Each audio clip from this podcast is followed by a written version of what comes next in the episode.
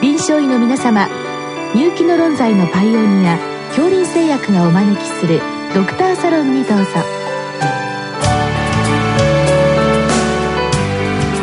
今日はお客様に浜松医科大学精神医学講座教授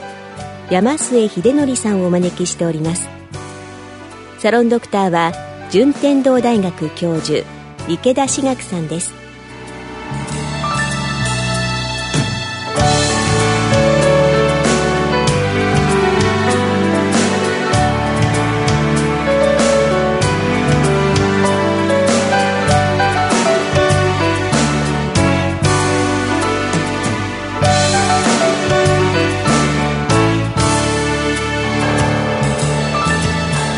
山下先生よろしくお願いいたします。えっと、本日は、えー、自閉スペクトラム症 ASD に対するオキシトシン系ビスプレイ治療について、まあ、ご質問来てるんですけれども、はい、えっと、このご質問の先生によりますと、えっと、いくつかのポイントが、あまあ、プレスリリースの形で、えー、皆さんに公開されているというんですけども、まず、まあ、例えば対人コミュニケーション障害の軽減がオキシトシンスプレーで見られたけれども、プラセボとの差がなかったとか、えー、オキシトシン血中濃度上昇と同じ、えー、障害軽減の相関傾向はあったとか、えー、浄土行動の限定的興味の軽減に効果あった。あるいは相手の目元を見る時間の比率が増加したとか、まあ、こういった記載があるんですけど、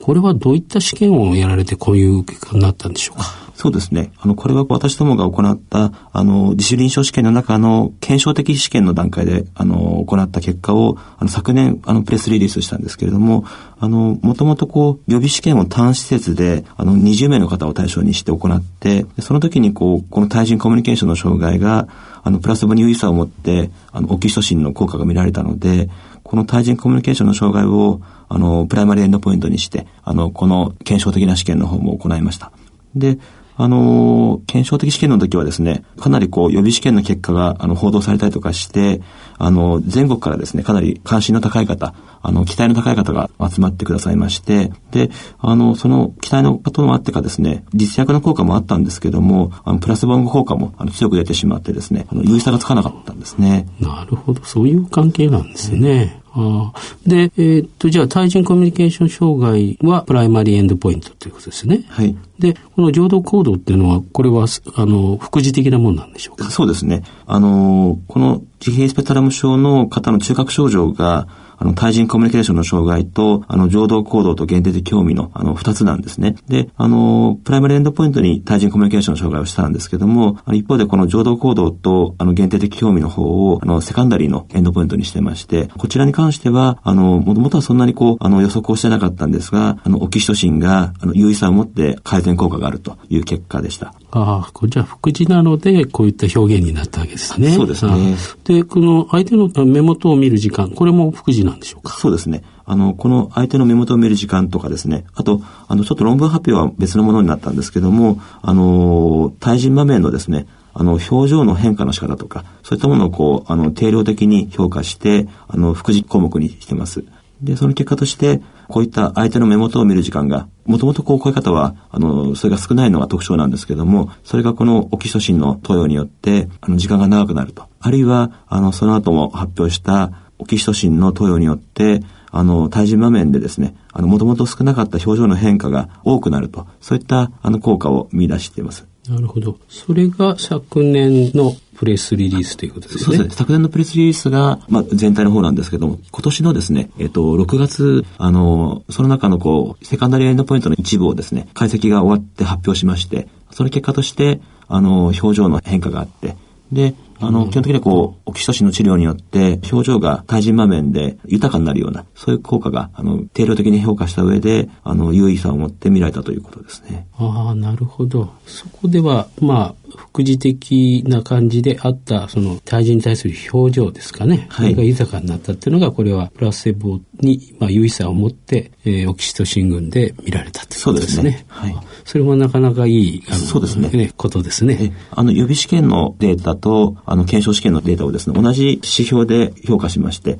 その結果として、あの、予備試験でも、あの、検証試験でも一貫して、あその同じ表情の指標が良くなっていて、表情が豊かになるような効果があったという結果です。うん、素晴らしいですね。でもちょっと私、なんか不思議な感じするんですけど、あの、オキシトシンをスプレーすることによって、その、外から投与されたオキシトシンはどのような基準で、その効果を発揮するんでしょうか？そうですね。あの、先生おっしゃるように、こう、非常に多く、あの、疑問を持たれる点で、実はこう、まだ正確に解明されてないんですね。で、今の段階では、あの、3つほど、あの、仮説が提唱されていて、で、まあ、一つ目ではですね、あの、オキシトシンが一旦こう、あの、鼻腔内投与して、あの、粘膜から血液内に吸収されて、で、その外因性の血液内に入ったオキシトシンが、あの、ポジティブフィードバックをジャッキして、それによって中枢からもオキシトシンが分泌されて、あの、中枢作用を発揮するというのが一つ目。で、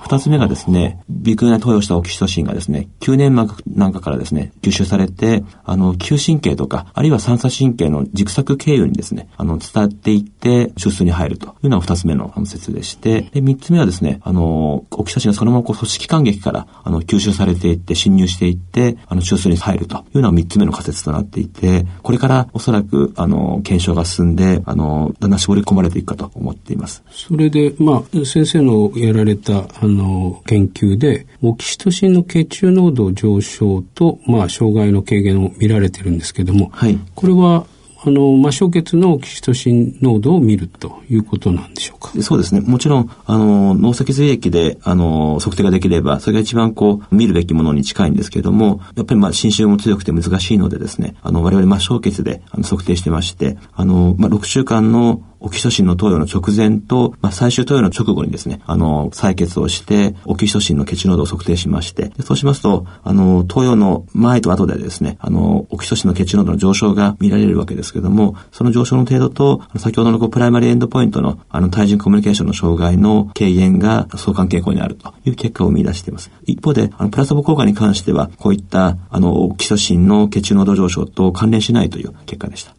なるほど。でもまあその測定しているオキシトシンは外から来たのか内因性に作られたのかはわからないわからないですね。そうですね。そこがちょっと難しいところですね。そうですね。はいそれとあの、次にご質問がまたあるんですけども、はい、実際に、まあ、ネットで海外から自己輸入して、オキシトシンを、使っている人がいるんではないかとかですね、それで、例えば家族が購入して、えー、数週間続けて点鼻を、まあ、してて、徐々にまたやめていっても、自己分泌オキシトシンが維持されるという記載があったりするかというんですが、これは本当なんでしょうか？あの、まあ、実際今のところこう、かなり自己輸入して、自己使用してしまう方がいらっしゃるのは結構耳にしてまして、で、ただしですね、いろんなこう、あの、輸入代行業者の方なんかが、あの、いろんなこう宣伝の、あの、まあ、あの、仕方をしてると思うんですけども、その中によってはこういったこともおっしゃってるのかもしれないんですが、ただ実際私の知る限りではですね、あの少なくとも人で、こうした、あの、数週間続けてオキシトシンを投与した後に、その後やめてもこう自己分泌のオキシトシンが、あの、維持されるとか、言った知見は、あの、ないはずですし、動物実験に関しても、そういった知見は、あの、私の知る限りはちょっと聞いたことがないので、ちょっとこう、実際に、あの、根拠があるかどうかとかは、ちょっと、あの、難しいかなと思ってます。これちょっと怪しいかなというところですね。そうですね。あの、基本的にはこう、えっと、オキシトシンの点鼻スプレーが国内未承認薬ですので、それをこう、自己輸入して使えるものですね。まあ、ちょっとこう、まだ安全性とかですね、有効性とか、あの、検討段階ですので、あの、ちょっと慎重になっていただきたいというのが私たちの考えです。そうですね。はい、ネットで、まあ、いろんな、あの、まあ、報告とか意見が出ますので、ちょっとそれに軽々乗らない方がいいっていうことですね。そう考えています。はい。それからもう一つのご質問で、まあ、先生はずっとあの、男子を対象に、まあ、研究をされてるんですけれども、えーまあ、乳腺や子宮に対する影響を避けつつ女子に投与することは可能かというご質問なんですけども実際に女子に投与したような試験はあるんでしょうか？そうですね。あのー、我々はですね、こう、男性、男児だけに対象を限っているんですけども、あのー、我々以外のグループで、えー、海外とかですね、あるいはこう、国内でも、あの、福井大学のグループなんかが、女性女児に対して、あの、数週間のオキシトシンの投与を、こういう精神症状の改善目的に、あの、使った試験の報告がありまして、で、それではですね、例えば、まあ、あの、副作用がなかったという報告とか、あるいは、あの、福井大学の方はかなりこう、綿密に、あの、投与前、投与後でですね、骨盤 MRI といった検査もして、産婦人科と共同して行われて、あの、オキシトシンの数週間投与前後で骨盤のですね、MRI にですね、まあ、異常所見とか、副作用が生じてなかったといったことを報告されてますので、あの、将来的に、あの、女性、女児に対しても適用になっていくという可能性はあるかと思っています。うん、あの先生はずっと男子を、まあ、対象に研究されてるんですけどもあの ASD の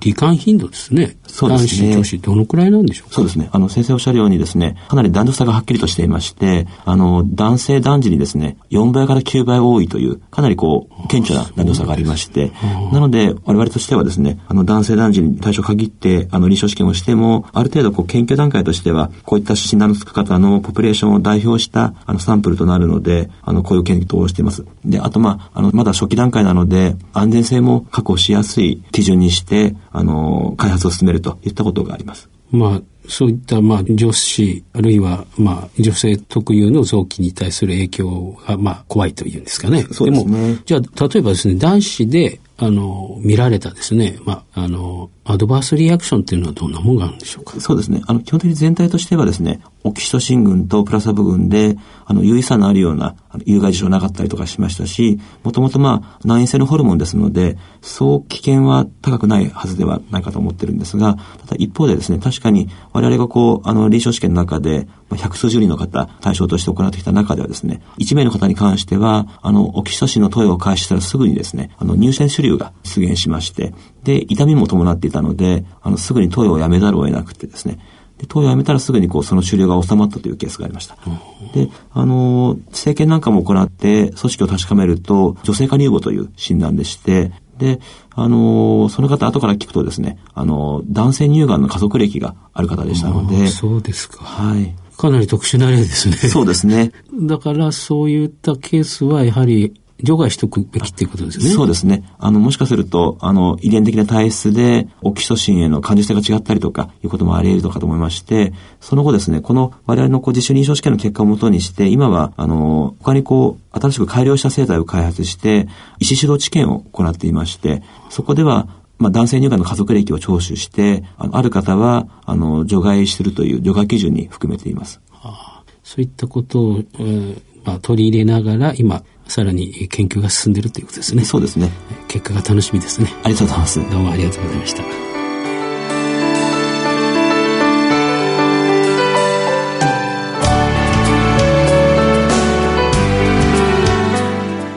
今日のお客様は浜松医科大学精神医学講座教授山末秀則さんサロンドクターは順天堂大学教授池田志学さんでした。それではこれで恐林製薬がお招きしましたドクターサロンを終わります。